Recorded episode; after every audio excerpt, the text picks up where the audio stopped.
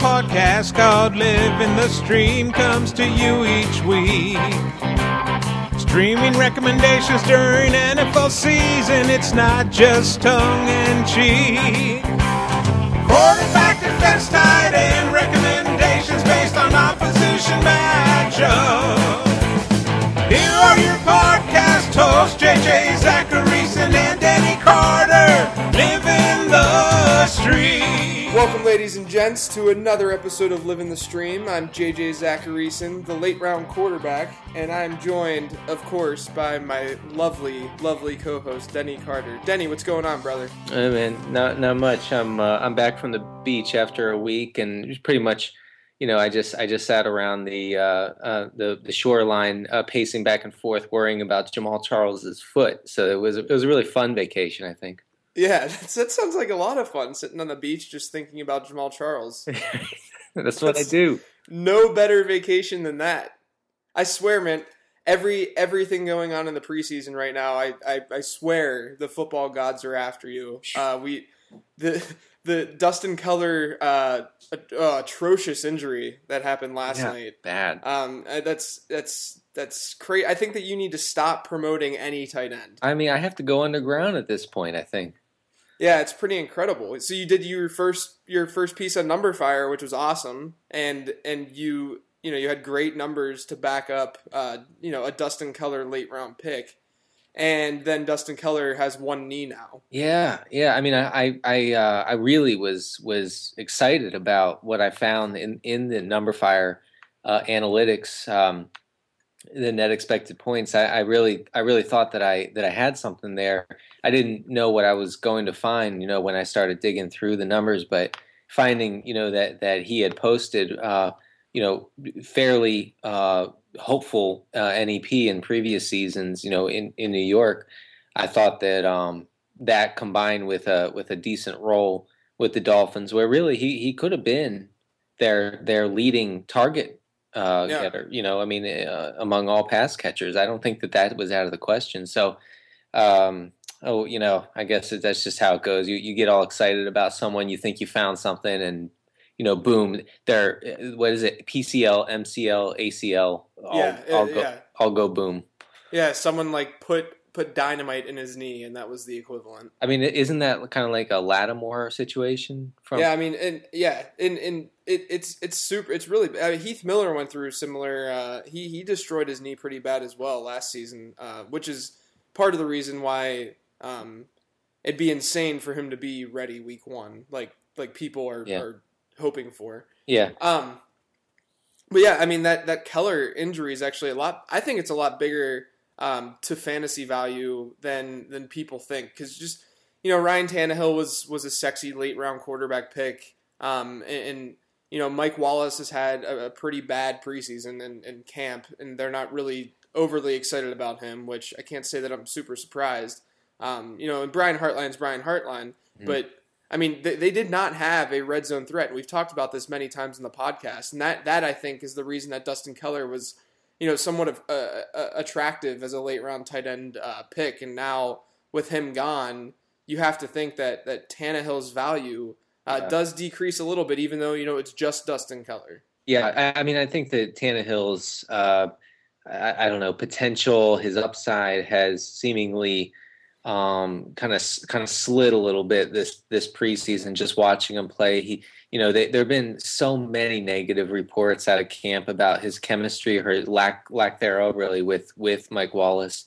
Um, and uh, and just about Mike Wallace's uh, ability to to be an all around receiver.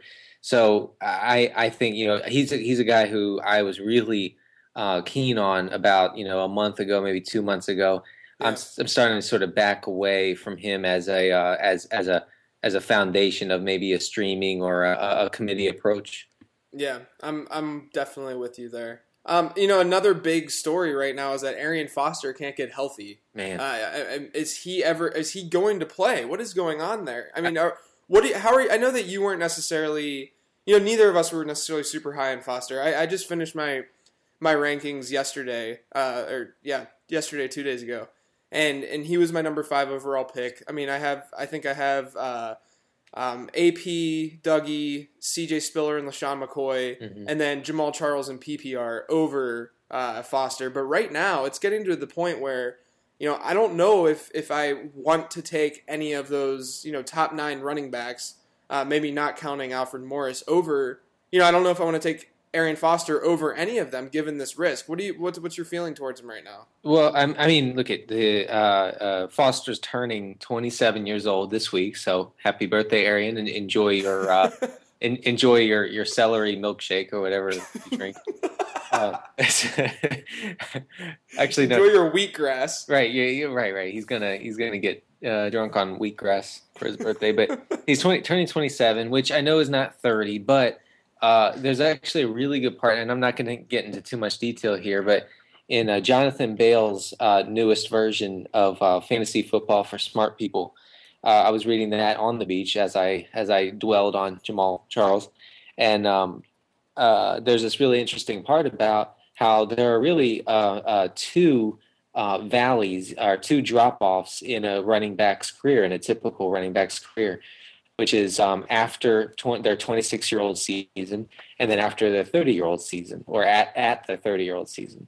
So a lot of people uh, kind of you know have this misconception that the um, running back is a running back is a running back until he's 30 years old, but there is a drop off before 30. Uh, and you know the, Foster is right at that age. Uh, that that makes me nervous. The fact that he has uh, this is un- unbelievable to me. Uh, more than 1,100 touches over the past three seasons, Yeah. uh, which is 372 a year. Uh, that that that workload. I mean, 27 years old, 372 touches a year for three years. Uh, is it a, is it a shock to anyone that he might be wearing down a little bit?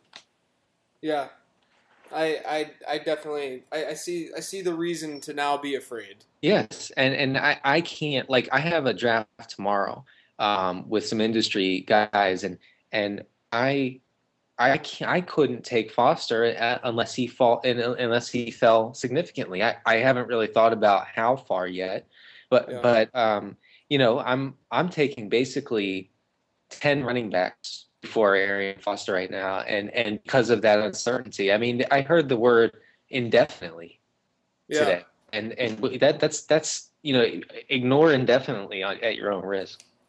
Yeah. I, uh, I actually, I'm doing that that War Room expert draft. It's a 16 team draft, and I had the five spot, and I now unfortunately I took Foster at five, and I, and when I did, it was you know about a week ago, I would say. Mm-hmm. um, I felt fine about it, and I actually felt good about it. And then I, so it's a 16 team league, so I usually go RB, RB, RB in, in a 16 team draft because um, running back it's so so scarce so quickly. So you know I got Frank Gore in the second, and then I actually I think I got a wide receiver. I think I got like Roddy White or something like that, and then I ended up getting Eddie Lacy. So fortunately for me, I do have a decent RB three that you know if something does happen to Foster, I'm not totally totally screwed. But I already am regretting that choice. Yeah, well, I mean, we could go. Things were were were much different. I would have taken him at five or six, Yeah. too. But I just think now, if your draft, you know, listeners out there, if your draft is is coming up in the next uh, day or two or three or in the next week, um, I would be very careful about just plugging in Foster as a as a top five pick or even even a top ten pick at this point. Just you know, be be wary that this this could be you know more than just a sore back or or you know a, a leg issue that'll clear itself up after a few weeks. Yeah, totally. Well, uh, that's kind of the, the two big things that you know news wise that we just wanted to touch on before we, we get into the meat uh, and potatoes of this this actual podcast, which is um, we're gonna we're gonna focus on some late round quarterbacks, and um, you know obviously this is something that we're both very passionate about. I'm super passionate about. You Uh, but I didn't know. I know. I'm sorry. I was that sounds so bad though that I'm passionate about late round quarterbacks. no, no. Hey, eh, actually, uh, fantasy douche had a funny thing about uh, he's going to one up you with uh, uh, the waiver wire quarterback. Nice, Or nice. the other day, did, didn't he? Didn't he tweet that? I don't know. I, he didn't tag me in it, so I didn't see it. But that's that's pretty funny. He, Yeah, him, him and I, him and I have gone back and forth all off season about how every position is deep, and it's just the late round everything. Yeah, yeah. I mean, I just I would wait on every position, guys. Just trade Yeah. down. Just keep trading. Just keep trading down. don't even don't even worry about uh, your picks between rounds one and six. No, no, just trade down. Stream everyone and, and wait on every, wait on every position. That's the way to go. Yeah, I'm just joking. So, so, we're gonna we're gonna talk uh, late round quarterbacks today. We're gonna you know just talk about some guys. We have some Twitter questions, um, but you know I think uh, first we'll, we'll we'll talk about the strategy in general. And obviously, we we've touched on this so many times in this podcast and in articles and whatnot. Uh, you know, the strategy is to wait on your quarterback, obviously, but uh, at the same time, you know, I, I, get people asking me on Twitter all the time or mentioning on Twitter all the time. They're like, you know, they're, they're like, oh yeah, I waited to the 14th round to get, um, uh, you know, Geno Smith as my quarterback in this 16 team league. LRQB would be, or at late round QB would be proud. And and no, I'm not proud. That's I'm not. If I if I was your father, I would send you to your room. it's it, that's not how it works. The whole idea is about obtaining value, and every quarterback has value somewhere in a draft. It's just that usually those elite quarterbacks are overvalued. So if they do fall to you in the fifth round, or I think that I have Brees and Rodgers as fourth round grades, that's fine. You snag them, you take them, and that, that's that's that's perfectly perfectly fine. Um, but you know, th- this season obviously there's twelve obvious quarterbacks, uh, QB ones, and, and it, it, it's kind of nice for twelve team leagues because of that. Um, that that you can be the last guy to take a quarterback and still get you know. Usually it's Tony Romo or Andrew Luck. It's one of the two. Um, and and I think you know you and I both have talked about it on the podcast that if you're getting one of those guys, it's fine to get one of those guys in round eight or nine and and um, have that that that advantage in a way of, of having a plug and play quarterback. Um, but but in a worst case scenario, you can stream and you can get late round guys that, that could potentially become QB ones, and that's what I think what we're gonna you know talk about today on this podcast. So Denny, uh, you know we we're coming into the pod with with two guys that we're just gonna kind of talk through that we like that we individually like as late round flyers. Um, so do you want to start and give give one of your guys and just kind of walk through your your expectations for him this year? I do, and yeah, I think this is a really good uh, a good time of uh, the off season to talk about this because as as deep as we thought quarterback was, um, it's somehow some way become I think deeper over the past two or three weeks or maybe the past month. Um, it's uh, it's almost JJ as if there are a lot of usable weekly options out there. I don't know for sure, but it just seems that way. Yeah. Um, eh, the the guy two two guys I'm going to talk about tonight are uh, um, uh, EJ Manuel from Buffalo and uh, Brandon Weeden from Cleveland. Now, I know I know about Manuel with the knee and the minor surgery or the very minor surgery, whatever they're calling it, and that he might be in, in doubt for Week One. Uh, so you know that's that's sort of a an asterisk here, and it's, it's really unfortunate because uh, uh, again, uh, I spent a, a, really large chunk of time researching and writing an article about Manuel for the thefakefootball.com. And then as soon as I tweeted it out, the Buffalo Bills Twitter account tweeted out that Manuel had the surgery. So that was Oh, that's that, that's weird. You're connected to an injury of an NFL player? It's so weird. yeah, it uh, happens all the time. God. Uh, Incredible. So, but but I'm gonna I'm gonna I'm not I'm gonna try not to get back in the shower and start crying uh, again. That's good. So instead, what I'll do is I'll tell you a little bit about how Manuel, even if he doesn't really perform at this elite level, you know, like like an RG three last year or a Cam Newton uh, the year before, um, uh, he still can maintain really uh, nice value, especially for the. I think he's the 19th quarterback going off the board right now, mm-hmm. um, uh, because of the incredible uh, um, up tempo uh, Bills offense. I mean, they ran 91 plays in their first preseason game at, uh, against Indianapolis, and um, I think it was 85 or 86 plays, offensive plays uh, last week in, in their game where Kevin Kolb started and Emmanuel came in a little later. Mm-hmm. Uh, that that's that is an insane amount of plays. Just to give you an idea uh, how of how how many plays that is, um, the five most uh, up tempo offenses from last year.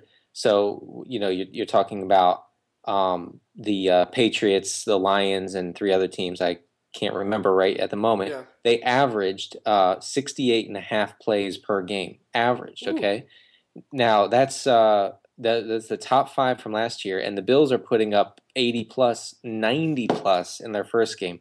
Th- that that can really uh, provide a cushion for Manuel, um, even if the Bills go run heavy. And, and in the uh, uh, fake football article um, that I uh, that I wrote about Manuel, I I had him, you know, in this in this uh, scenario, I had him perform um, at the average per drop back uh, fantasy point total of a QB two from last year. So what I did is I averaged out all of those um, fantasy point per drop backs of QB twelve to twenty four.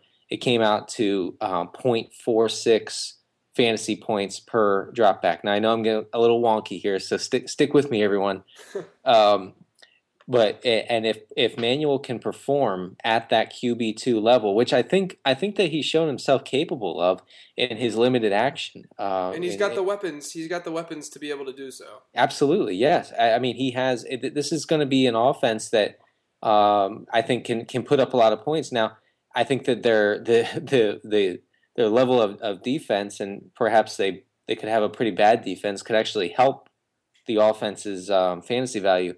But uh, anyway, if uh, Manuel can perform at that level, um, and uh, and the bill and the Bills run um, you know those 68 average 68 plays a game which actually seems kind of low at this at this moment it, it might not be but it seems low um, then you know he can actually post upwards of 280 fantasy points um, which would put him right in that in that low end QB1 range. And I, I know that that's the most optimistic um, uh, viewpoint of Manuel but it's really good to know that from just from my estimation and calculation that that that that exists that that's in the the range of of possibilities for uh, for this rookie um, you know what it's QB 17 is also in that range but even that you know if you're taking them way way way down in the draft as a flyer then you know what is that is that gonna is that gonna kill you if you use him as a streaming option absolutely not I, I think that he has a, a ton of upside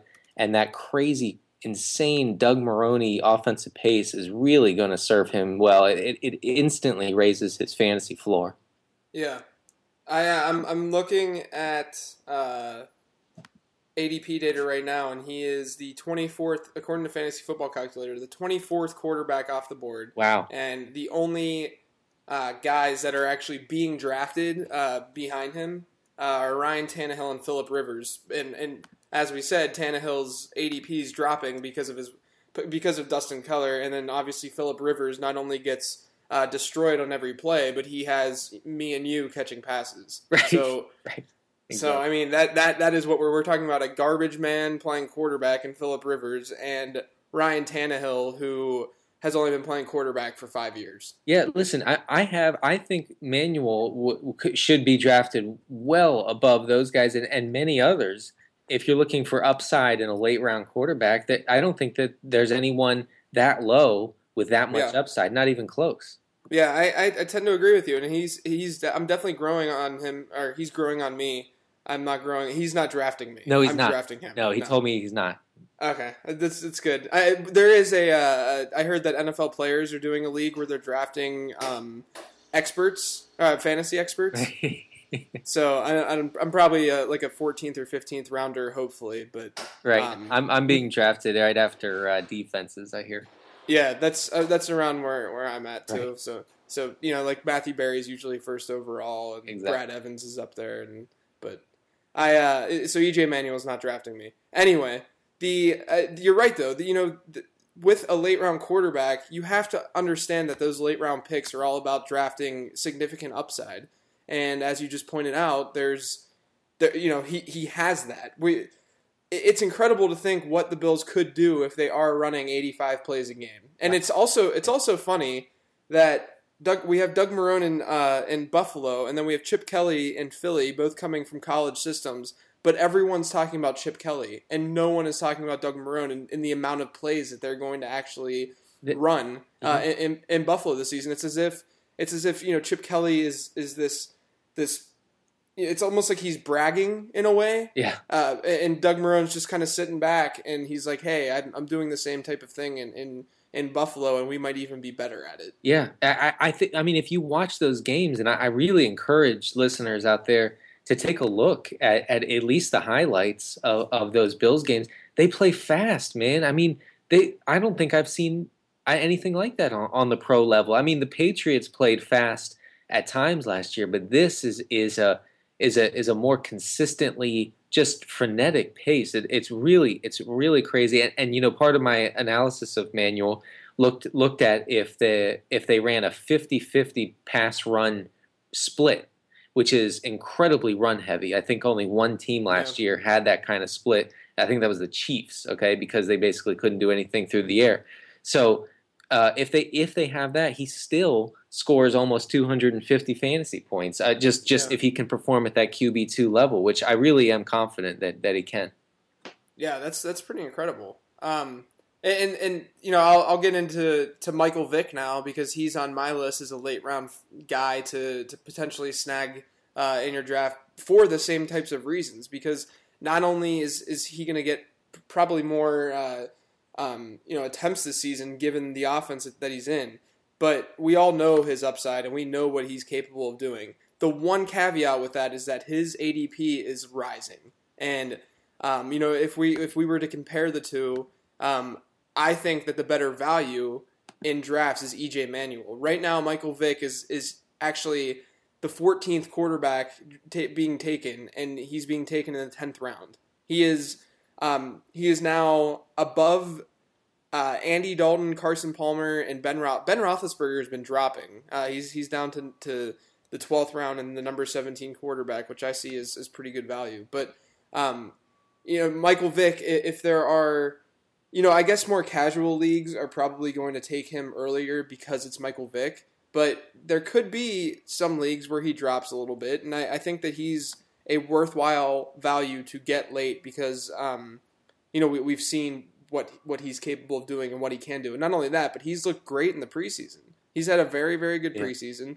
He went like 13 of 15 the other night. Um, you know, he, and I know Jeremy Maclin is gone, but I think that the Chip Kelly offense, um, I don't think that it, it will matter as much yeah. uh, with Maclin being out. Um, and DeSean Jackson's looked great as well. He's a guy. DeSean Jackson's a guy that I've been more and more high on every single day. Uh, but but Vick, um, you know, if he does if he does fall a little bit, although it's it's trending upwards, so I can't necessarily advocate getting him at his current ADP.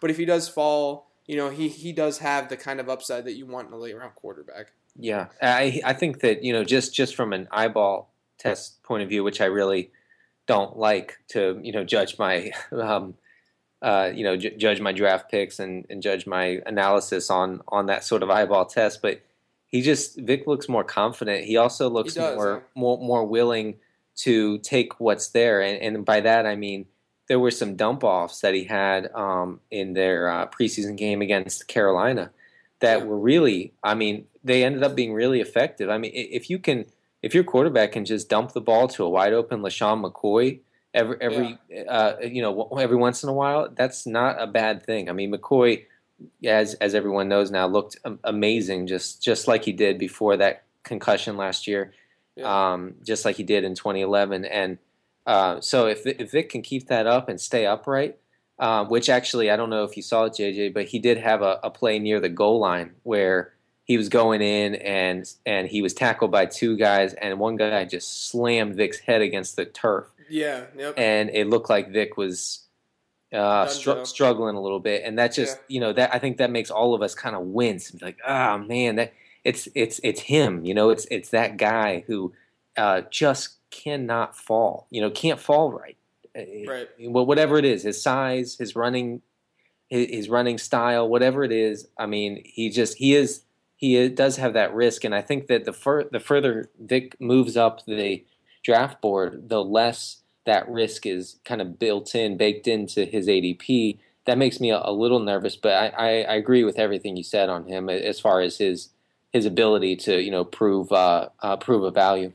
Yeah, and, and the other thing to, to keep in mind with the Eagles this year, two things actually. So we know the Chip Kelly offense is is is an up tempo, lots of plays. Uh, but but don't mistake that. Uh, and and it's it's very run heavy. Uh, but don't mistake that for it being uh, favorable for Vick. It's run heavy in terms of the running backs, and they you spread the offense out uh, on the field, and you you run the ball with that spread offense, so you're able to to have to throw those shorter passes at times. Yeah. Uh, but but at the same time, uh, you know, hand the ball off to a guy like LeSean McCoy. So it's not it's not to say that uh, because Chip Kelly is there, Michael Vick is going to going to rush for over a thousand yards. That's not how it works. But again, on the other side of the ball, their defense is looking atrocious. Oh. And you know, anytime that you have a bad defense, uh, you know you you're going to need to score points on offense, and Yeah. and that that's favorable for any fantasy uh, player on that offense. So you know, it's just another another thing to keep in mind with Vick.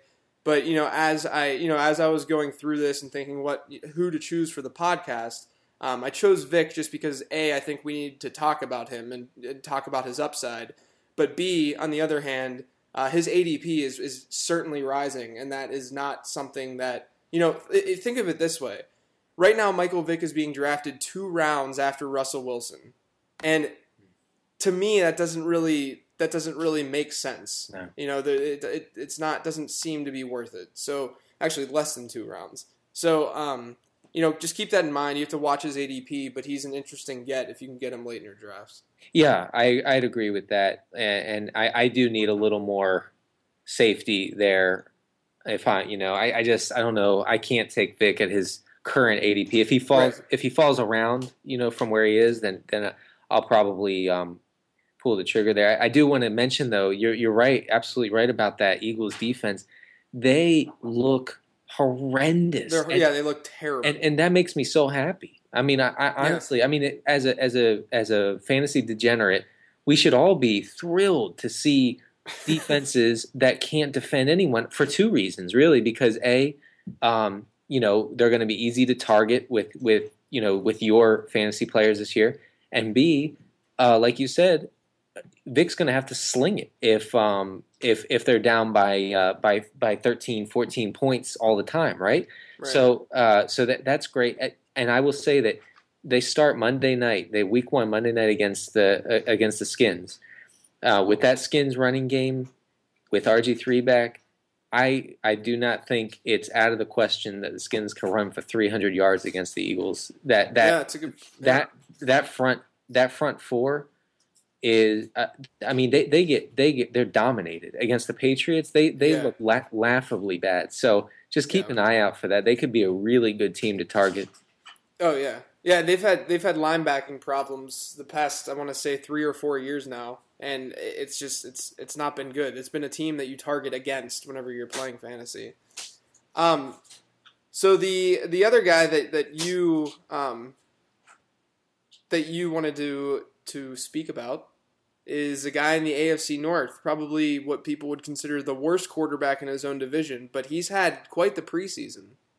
Um, so, Yeah. so you want to you want to kind of chat about Brandon Weeden? yeah and you know I was gonna start off here with an old Brandon Weeden is old joke you know Yeah. because actually I love Brandon Weeden old jokes like I I love I actually think I tweeted something about like like Brand you know Brandon Weeden is only six months younger than Terrell Owens or something and people were like no come on shut up that can't be true Yeah. it's like what? It's like no, it's not true. no why would why how could that be true but um, and then I just looked at his birthday uh, the guy's two months younger than me I'm so old. Um, anyway, um, yeah, I mean, I know, like it, I know it's really reactionary for me to be like, oh, Brandon Weeden, guys, he's, you know, he's the guy, he's a, he's a legit fantasy asset now. I understand that, okay, uh, but he's a guy who I think a lot of people in the fantasy community um, have have tracked as uh, he seems he seems in the in what he said this offseason to be more comfortable in the offense uh, installed by the head coach uh, Chud and uh, offensive coordinator uh, Norval Turner. Um, lo- I love saying Norval. Anyway, yeah. uh, uh, you know Weeden uh, is playing in the shotgun formation almost exclusively on, on passing downs. Uh, uh, in his um, uh, first preseason game, he threw 13, 13 passes and uh, every one uh, was from shotgun formation.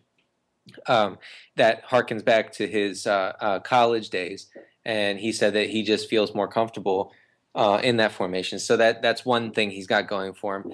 Uh, another thing is um, is is Turner's offense, which has been has been very friendly to quarterbacks over the years. Mm-hmm. Um, uh, and uh, and I think that you you see that sort of confidence being instilled in in Weeden.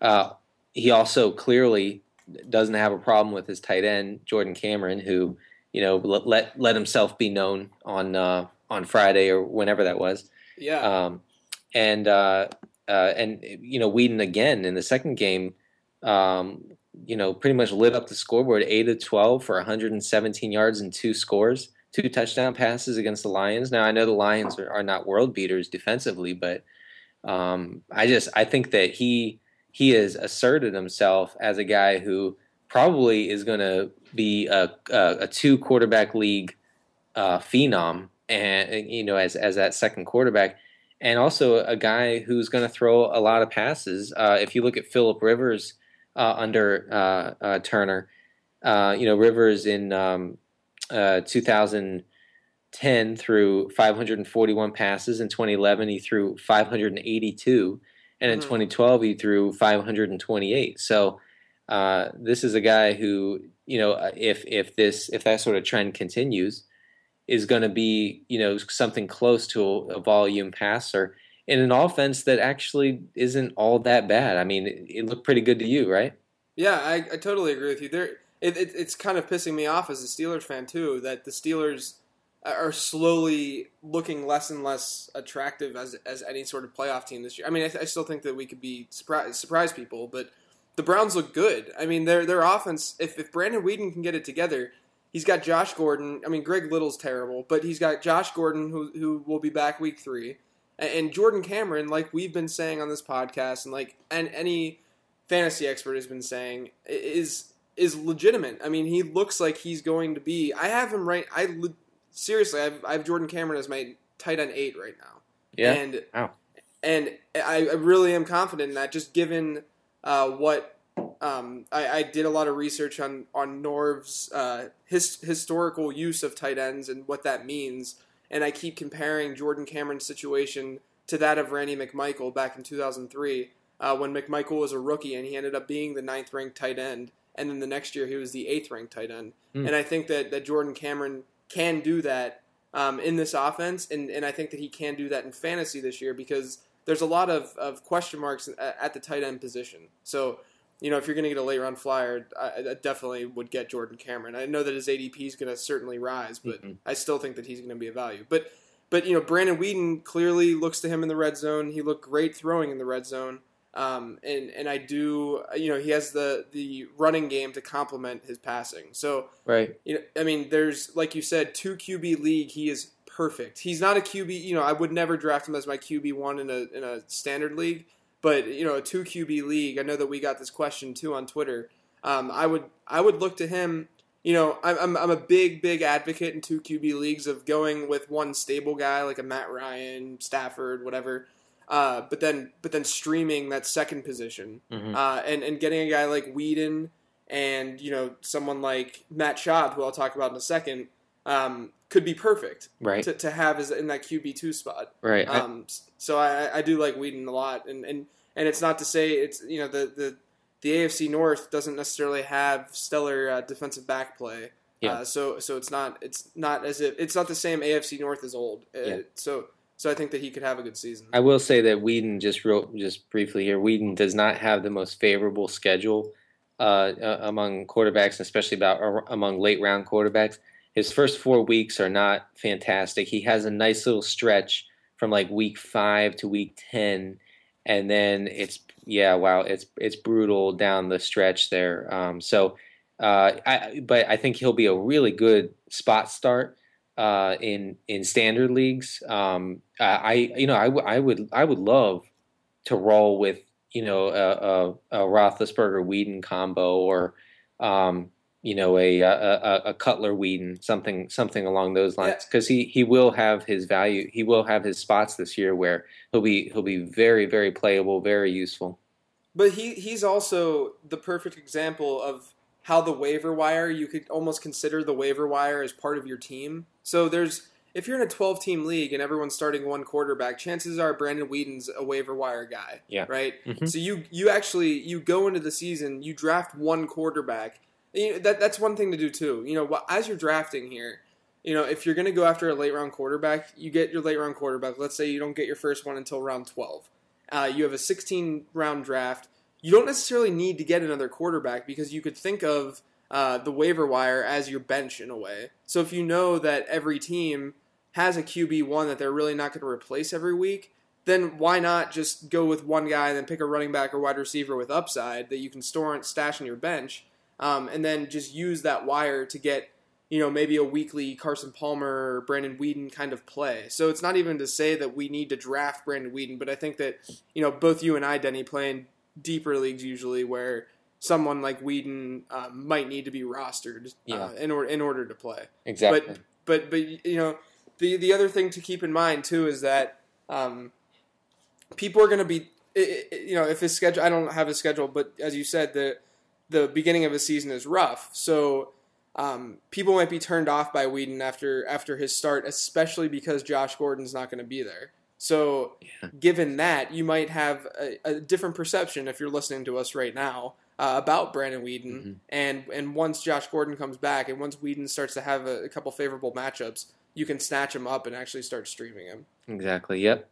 Who's your uh, second guy? Second uh, late round. Yeah, so I, I mentioned it, and it's it's Matt Schaub, um, and it's actually it, I that was again it was the first piece that I that I wrote on numberFire uh, when I started there, and it, I, his his efficiency numbers blew me away. So as as some of you guys know, um, one of the big pieces that that we do and one of the big data pieces that we do at numberFire is this expected points um, metric, where instead of looking at raw statistics, this expected points metric looks at how many points a player uh, added to his his team's output. So it's like it's like war in a way for in baseball. It's it's a saber, it's football sabermetrics in a way.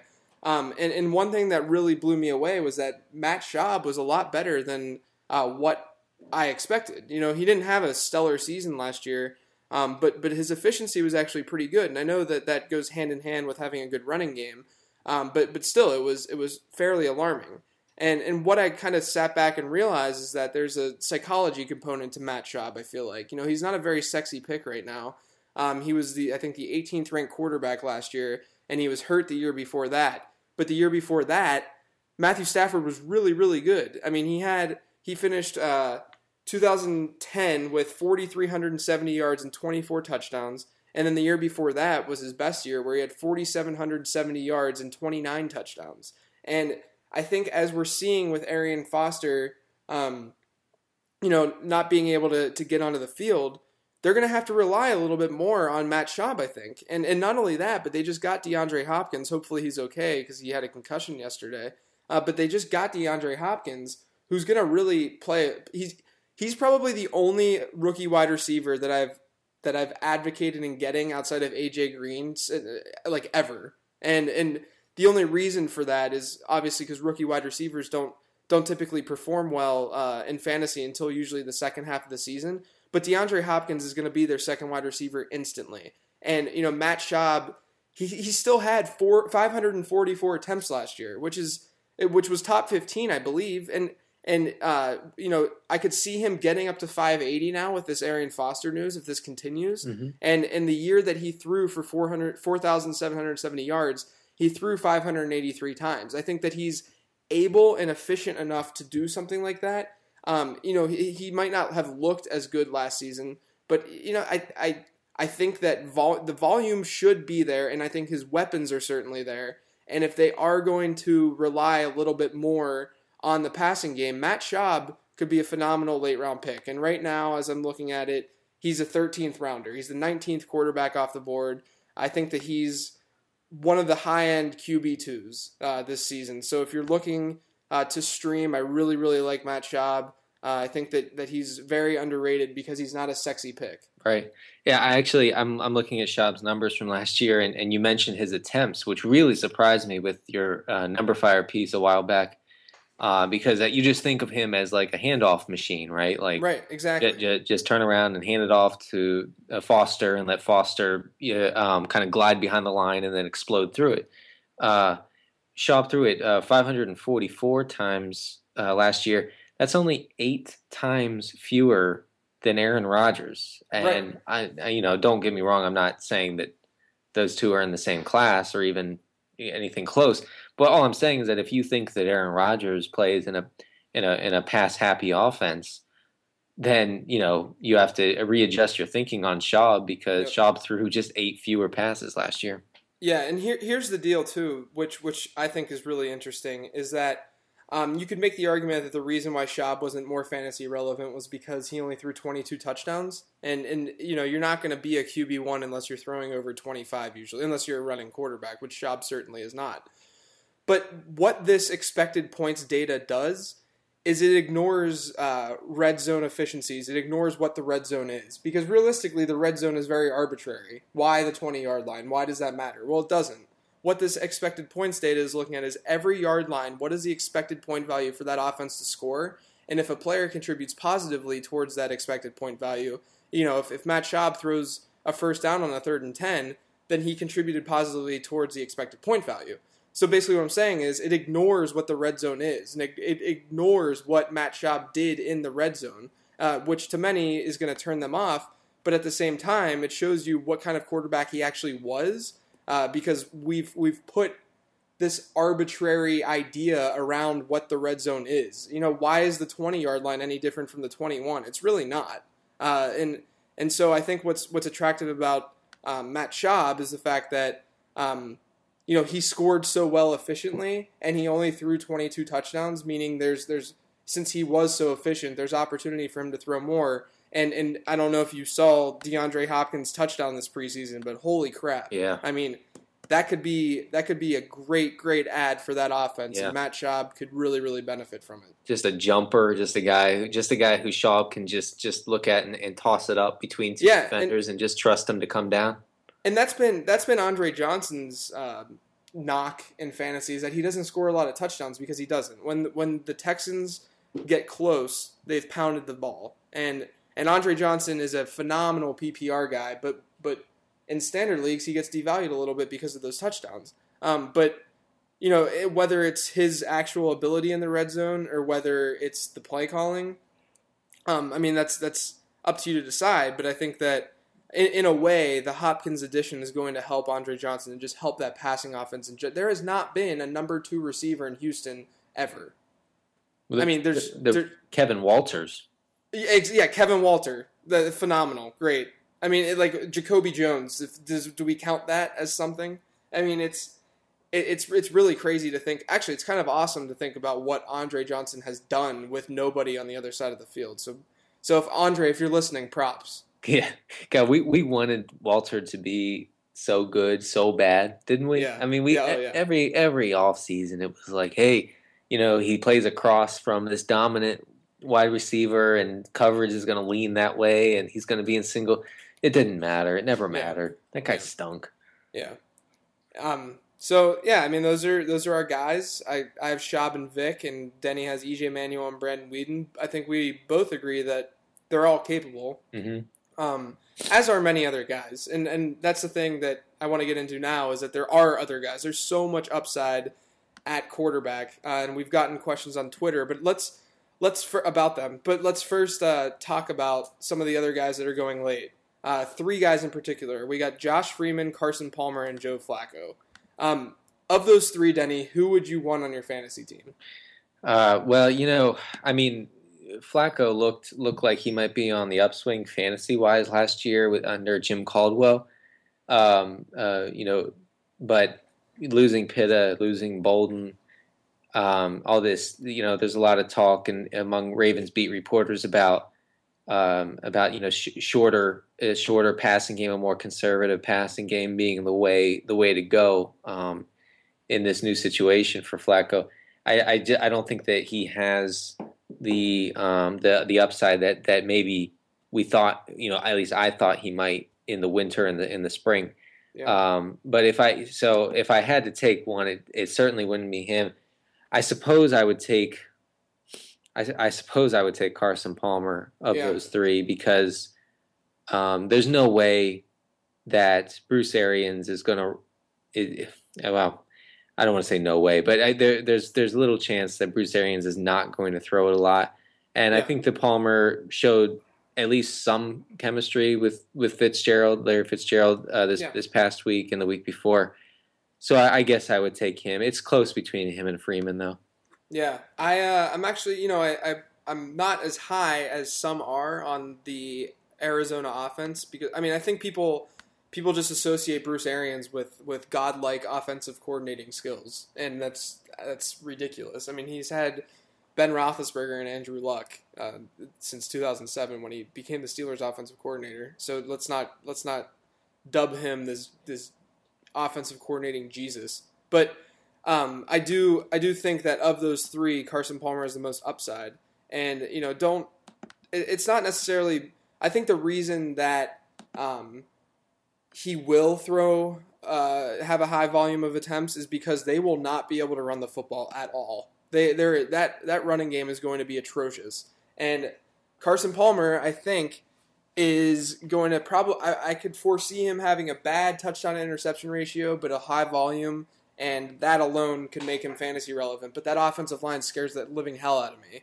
And and given the fact that Carson Palmer is going to be behind it, throwing deep passes because that's what Bruce Arians likes, is is frightening. Uh, so I think Carson Palmer is the most upside there, but there's certainly risk involved. And the, the one thing that I do want to say about Josh Freeman, I won't even talk about Joe Flacco because I, it's known that I hate him. But um, the one thing about Josh Freeman is that when he's been bad, both in fantasy and real football, his team has been dead last in the league in rushing efficiency, according to the numberFire metrics. Which, I mean, it's fine. You can look at just total yardage, and it would be it would be close to, to being as bad as well. Um, but his defense as well has been has been tremendously bad. So I think this is the make or break year for Josh Freeman. If he does not play to a high level at quarterback, I mean, we really could be seeing a, a change in Tampa Bay next season. But given that you know he's he's two great receivers, he has a great running game. Um, I I don't think that the volume's going to necessarily be there, but I think he's going to be serviceable, kind of like he was last year. But I I'm hoping that unlike last year, he can be a little bit more consistent. Yeah, I mean he he shredded some teams last year. Just looked looked great, and Yeah, he really did. and uh, was a huge huge disappointment down the stretch. I think a lot of people uh, pegged him as a uh, as a kind of a plug and play starter um, at some point. You know, after after he was you know sneaking up the into the into that top ten range around mid season, um, and and you know that just it, it didn't continue. Like you said, the inconsistency is is maddening with Yeah. that guy, and um, uh, I yeah, I just I don't think that that offense you know is is going to be one that's really conducive to a guy to a quarterback who can light up the fantasy scoreboard. Yeah, I, I tend to agree with you, and that that's the one thing that turns me off about Freeman is that until we see the consistency, he's not even necessarily a streaming option. I mean, he is, but he's not as predictable, which will frustrate the crap out of you Yeah, when oh, you're yeah. streaming quarterbacks. Oh, you know, you you don't want to you want a guy that can tear apart bad defenses when you're streaming quarterbacks. And Josh Freeman, I mean, he he'll be able to do that, but at times you're not going to know what you're going to get, and that's not good. You don't want to slot a guy in that's just going to get eight fantasy points and then you're done. Yeah, So- if that. I mean, he had some, he had, I think he was at, at New Orleans when the Saints were just giving up just boatloads of points to quarterbacks. Yeah. Oh yeah, last year. Yeah, and, and I think it was during the playoffs, Yeah. wasn't it? Yeah, Or so, something, and, and he he just completely shat the bed. just yeah, just shat all over the place. It was just, just everywhere. Josh Freeman poop everywhere. it was it was not pretty. Not yeah, pretty. I think along with his fantasy owners yeah. that day. So yeah. Anyway, that that's out of that trio, I would I would lean Palmer. Yeah. Um, so we had a couple questions on Twitter. I think there's two that um, I mean we've touched on a lot of it, a lot of the questions that we did get asked. Um, one of them was, and, and I kind of talked about this when when I introed uh, introed us talking to about late round quarterbacks and the strategy in general. But people keep asking me when I would draft Aaron Rodgers or when I would draft Drew Brees and when I would draft Cam Newton. Um, I, do you want to take a stab and just say when you think you would start to target them in like a 12 team standard league? Um, I know, you know, there's obviously a caveat to that, and that is it depends how the rest of the draft is going. And and I don't want to, and you don't either, want to lead people the wrong direction with Yeah. this advice and when we're drafting them. But in general, where would you start looking to draft a Rodgers or a Brees? Right. Well, I mean, and and this does happen in some kind of industry fantasy writer type drafts Yeah, where for sure. where where I th- I think people try to LRQB outdo each other. yeah, You know, Yep. like like like or I, I didn't I, I said that wrong. How to they, they try to out LRQB each other. Wait, what did you? Wait, did you say the LRQB? The I said so- something something that wasn't English. I I I blacked out and spoke in tongues. I, sorry about That. I think. Are you having a stroke? so I think I. Wow. All right. Well, what I was going to say was that Oh, I've man. seen that happen once in a while, and um, for me, you know, the the you know Rodgers and Brees, I'm take you know if they're there in the fourth, I'm I'm taking them. I think I think you said Yeah. that earlier. Is that that's Yep. where you see them having having value, kind of the bare minimum value. Um, and Newton, I'm taking in the fifth.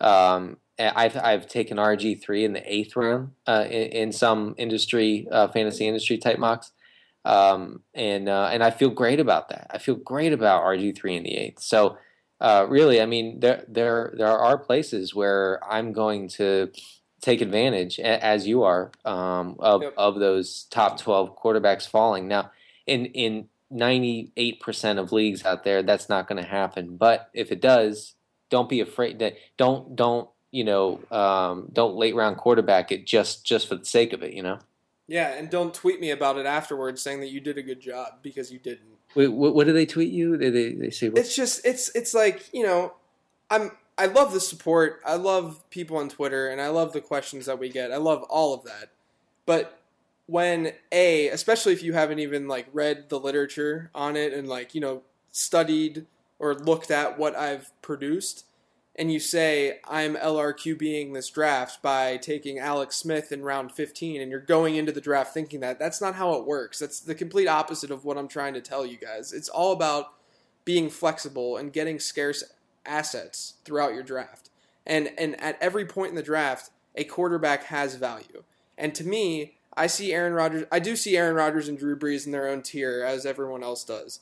Um, and and I think I'm leaning more towards Brees now, just based on volume. And I think the Packers are going to be a little bit more balanced this year. Um, but they've been they've been actually under like like you just said they've been a little bit underrated in terms of balance in the past. Um, but I think that it's clear that they're going in, in a more run heavy direction. Yeah. Um, but regardless, I have Aaron Rodgers and Drew Brees as like a fourth round grade. Uh, but the the problem that will arise is that a typically they will not be drafted um, before that, and, and b you have to you have to know what's going on around you in the draft, and if you know if, if for instance um, if they're they're sitting there in the fourth round. Uh, does that mean that I'm going to get them? No, that doesn't mean that I'm going to get them because there could be other players that I do value uh, a little bit more, or there could be ways that the draft is trending that I need to make sure you know I'm I'm picking the right position rather than going for those quarterbacks. And a perfect example is knowing your league and knowing you know if you're in a 16 team draft, which I'm I'm doing I'm, I'm in three of them right now, and I, I can tell you right now the guys who go quarterback in the first three rounds are the ones that are are really really going to be hurting once the season starts. Um, I, you know, we did a we did a, uh, a late round quarterback uh, fan league, and um, we we did our draft uh, last last week, and the the teams who went quarterback early typically. Let me. I'm going to pull up the rosters right now just because it'll help. Uh, it'll help drive the point home. So. I got Sam Bradford in like the 13th round of a 16 team draft as my starter, and my backup is Ryan Tannehill. So I have two guys that I can stream throughout the season, and I think there's a couple guys in free agency I could realistically pick up. I ended up getting LeSean McCoy, Le'Veon Bell um, as my two my two running backs, and Andre Brown, Pierre Tar- Thomas as two two other running backs. So my running backs in a 16 team league is aren't that bad. I still have Roddy White as well. Um, but the teams who got quarterbacks early, um, you know, so for instance, uh, one team who has Drew Brees, he has uh, his his number three running back is Isaiah Pead, Yikes. and and that's what happens. Uh, you know, the guy who got Aaron Rodgers, um, his his his number three his number two running back is Montee Ball, and his number three running back looks like it's LaMichael James. What in the world? So I that's what happens when you're in a deep draft uh, and, and you don't go running back heavy and you get a quarterback instead. And I know that's very anecdotal, but you could really go through. The guy who has Matthew Stafford has Bilal Powell as his RB two, and that's and I now have Pierre Thomas as my RB four, and I can leverage that throughout the season if I really wanted to get one of those stud QBs. So long story short, it's just about understanding how the draft is going, understanding what your league is like, and and playing towards that, and not being afraid of getting a guy like you know I went for Pierre Thomas over almost any quarterback in this draft, and and that's just because running backs matter a whole of a hell or a hell of a lot more uh, in 16 teamers than 10 or 12 leagues or team leagues. So that's that's it in a nutshell. Um, Yeah. With with drafting those elite guys. I think uh, we in in the uh, numberFire Writers League uh, uh, draft that uh, you wrote about last week, and Yeah. great job on that, by the way. Thank you. Uh, the um, there was a point in the draft uh, where I drafted. Um, I think it was Akeem Nicks, oh, and and um, RG three was still on the board.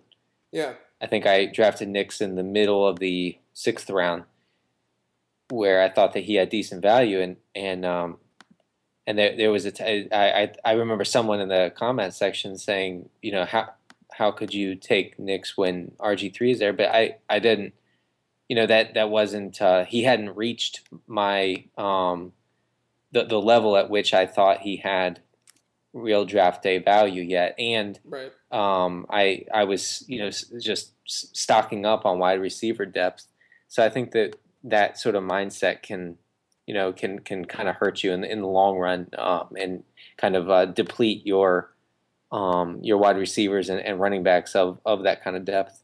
Yeah, I think that if, if you guys haven't checked it out, go to numberfire.com and look at the numberFire mock draft article that I did because um, not to not to promote myself. I, I mean it because um, you can see. I think that it was the way a normal draft actually goes uh, with with regards to quarterback values and where they're being drafted and, and selected, and you can see um, what happens when you do indeed wait on a quarterback and how deep.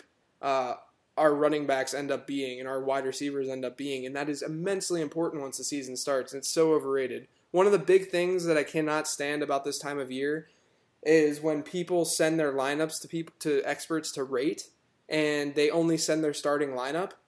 But but that doesn't. I- I don't even care about that. I want to know about your depth. That's more telling to me as to how your season's going to go than the fact that you have, you know, a, a starting lineup that that looks flawless Yeah, and that, that's just that, that one of your running backs is going to get hurt. Um, one of your wide receivers isn't going to pan out. So tell me who's on your bench. I need to know. I, I will say uh, if we could just get back to the Twitter questions real quick. There, there Yeah. was one I wanted to address here um, that I was just looking through. Um, uh, one of our readers asked um, if there were good um, uh, streaming combos uh, according to um, schedules. Yeah, you And, got uh, you wrote that piece on that, correct? That's Yeah, yeah. I, I, I did uh, for 4for4.com.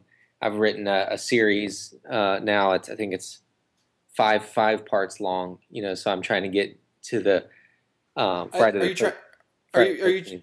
13th, you know. Yeah, I was gonna say, are you trying to hit like forty six or forty seven in the series? Right, right. Like yeah, like uh, like you know, quarterback by waiver wire, part, yeah. part 19. yeah. QB lives. I don't know. Um, the but anyway, they uh, they have a great uh, quarterback by committee matrix on uh, four for four that helps you understand who uh, might be um, ideal kind of streaming pairs, uh, committee pairs, and and who who won't be, uh, and they they grade them out. And um, uh, some some uh, that I've found um, th- this might seem obvious, but like Jay Cutler and Carson Palmer um, which you would have to spend your 11th and 12th round picks to get them. So I'm not sure if I'm crazy about that. Right. Um, but they have great um, kind of met, they, their their schedules mesh in a really great way because Cutler has a not so fantastic start to the year, which I, Mhm. I'm sure I'm going to hear about. God, I'm just I am not looking forward to the start of the year. Um, but anyway, uh, but in Palmer, Palmer actually has a nice, nice, you know, uh, soft start to the year, and then they kind of switch later in the year, where where where Cutler's gets easier and, and Palmer's schedule gets gets gets harder. So um, they're a good pair. Um, uh, Tannehill and Vick are actually a, a, a great pair. Uh, they actually grade out at a um, an A plus. Um, wow. in the uh, in the matrix, uh, which um, is really rare. Um, j- just if you look through it, uh, so uh, so that that would be that would be fantastic. Uh, they they kind of like I said, they flip flop difficult parts of the schedule. Um, and um, so if Vick is not uh, is you know is not an every week starter, um, then that might be a good pairing. And, and finally, and that this is ugly, I know. And this is actually before the emergence of Manuel and Weeden. Um, so you know, bear with me for a second. But um, uh, Alex Smith and uh, Philip Rivers are a good pairing. You know, I wrote that, and at, at Rivers ADP of eleven oh six. I'm I'm not taking. There's just no possibility that I would take No. him there. I would not. I'm not taking him anywhere. And, and- Yeah. and, and and I know that I, I preach against that mindset. I'm always saying, oh, you know, everybody has value somewhere, but I don't think he has value anywhere because the guys drafted after him have more upside, you know, Right. than he does. So that it's just it's foolish to me where where he's being drafted. right. Um, so you know that that's something to watch. And I actually just before the podcast, I looked at the the um, uh, quarterback by committee matrix on for four for four, and I wanted to see if Manuel, which he will eventually have the starting job. Let's just be honest about that. Sure. If he had any sort of good pairing, um, and he doesn't, which Oh man. is a little frightening for me. I mean, I you know it, it makes me hedge a little bit. Um, his best pairing um, is is a is graded out as a as a B minus, and that's with Oakland. With that that's that's with Matt Flynn. So there's no, there's no possibility that I would that I would Yeah. uh, take Manuel and Matt Flynn. Um, and then he has a C minus with with Josh Freeman. So what that means basically is that um, Freeman has tough games when Manuel has tough games, and you know vice versa. They both have a soft their soft part of the schedule coincide. So that's not Yeah. not what you're looking for in a streaming pair. Man, you know, one thing that I do want to say, and at least what I've um, done in terms of, uh, of pairing, if I am drafting a second quarterback, which doesn't happen. I mean, I probably draft a second quarterback like 25% of the time, and it's only in deeper leagues. Um, and, and I mean, I guess I should say it's 100% of the time in deeper leagues, but I don't in shallower leagues. Um, but but the one thing to keep in mind is that you really need to make sure that either a one of those quarterbacks have a good week one, two, and three uh, schedule, or B, if if you're not necessarily um, want, wanting to dig into that, uh, get a guy that's that's proven that you know. Get a guy like Ben Roethlisberger. You know, a guy that that you know is going to have an opportunity to put twenty put put up twenty fantasy points, uh, but but is is a is a proven quarterback, proven commodity. Don't go in. Uh, not know if you're to go in with Alex Smith and Carson Palmer, make sure you know what their matchups are, Mhm. and don't don't throw don't go into it because now you're stuck with one of them during week one, week two, Yeah. and and that's that could be disastrous. Well, it's just like streaming defenses. I mean, you, you're Right, right. you're not you're not going to look you're you're not going to overlook the first week or two or three because you're looking forward to a week four matchup. Um, and uh, I, we'll get it. We'll get more into that in the next pod. But man, I, I have some I have some really nice data on um, on some early season defensive streamers that even right now just look look look um, like amazing options. You know, like like legit top five options. So we'll get into that later. Yeah, for sure. Um, so you know, I think that that pretty much does it for us with the with the quarterbacks. Um, you know, we like like you know we didn't we didn't do a podcast earlier in this week because Denny was at the beach. So we did one tonight, and then lucky for everyone, we're doing one in two days with a special guest, Rumford Johnny, Yes. which will be a lot of fun. And uh, I think we'll talk about probably about tight ends then. Um, but um, so yeah, that we're not going to rant in this one because we're going to have one in two days where we will just go ballistic. I think are, we are we just going to have a uh, a forty five minute show with Rumford just talking about Zach Sudfeld? I thought that's what we were doing. Essentially, that's what it's probably going to turn into. We're going to pick his brain, the the New England homer. We're going to pick his brain on uh, what that passing attack is going to look like. And Zach Sudfeld, luckily, he plays tight end, so we'll talk about him. Right. Yeah. Zach Sud. Right. And, and I know he's not a household name yet, but I mean, my first question for for Rumford would be. Uh, can the Patriots cut Gronkowski now that they have the new Gronkowski? Is that? I think that that's going to happen, right? I think it's a foregone conclusion. yeah, I mean it's it's clear, very clear. Um, so yeah, do you have any uh, any parting words? Uh, yeah, not not much except for that. You know, I, I have a, another defensive streaming column coming out on the fake football. Um, I have two coming out this week, so keep an eye out for that. Nice. And uh, where where can they find you? And, and is there a uh, is there something that they should be purchasing that you've you've Uh, made? It's funny. It's funny you say that. Yeah, well, first they can find me on Twitter at cdcarter13. I write for four for four sportsjerks.net and thefakefootball.com. And wait, oh wait a second. Wait, what's this? Wait, I can't. There's someone down here that wants to say hello, and it's it's okay, Xavier.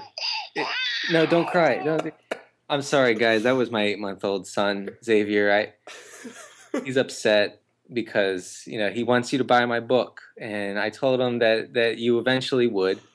Um, but if if you'd like to make my baby stop crying, it's uh, how to, how to think like a fantasy football win- winner. It's available on iTunes, Amazon, and Barnes and Noble. So anyway, I mean, if you like crying babies, that's that's your prerogative. But yeah, then don't buy it. it, then don't freaking buy it. That's what I would say. But if you want us to make this baby stop crying, then you know, go ahead and uh, shell out that money. So uh, yeah, th- thank you, and uh, that's that's all I have for now. That's the best promo you could possibly have done. If you if you enjoy crying babies, then don't buy his book. yes. That's what it comes down to. Well, I am JJ Zachariason at Late Round QB, um, and you can find me. I'm writing for NumberFire.com, and I actually I just did a Rotoworld piece this week for their uh, for subscribers on on auction strategy. So if you guys are Rotoworld subscribers, definitely check that out as well. Um, so yeah, that's it. Uh, Denny, are you ready to, to go meet up for some milkshakes? I am. I am. We'll discuss more more Sudfeld questions with over milkshakes. Yes, let's do that. All right, guys, thanks for listening. We'll see you in a couple days. Thank you for listening to Living the Stream. We hope you enjoyed the internet podcast. Don't forget to subscribe on iTunes now. It won't take long, it's fast. For more fantasy football info, check out LateRoundQB.com. Hope you come back soon as we share about the team.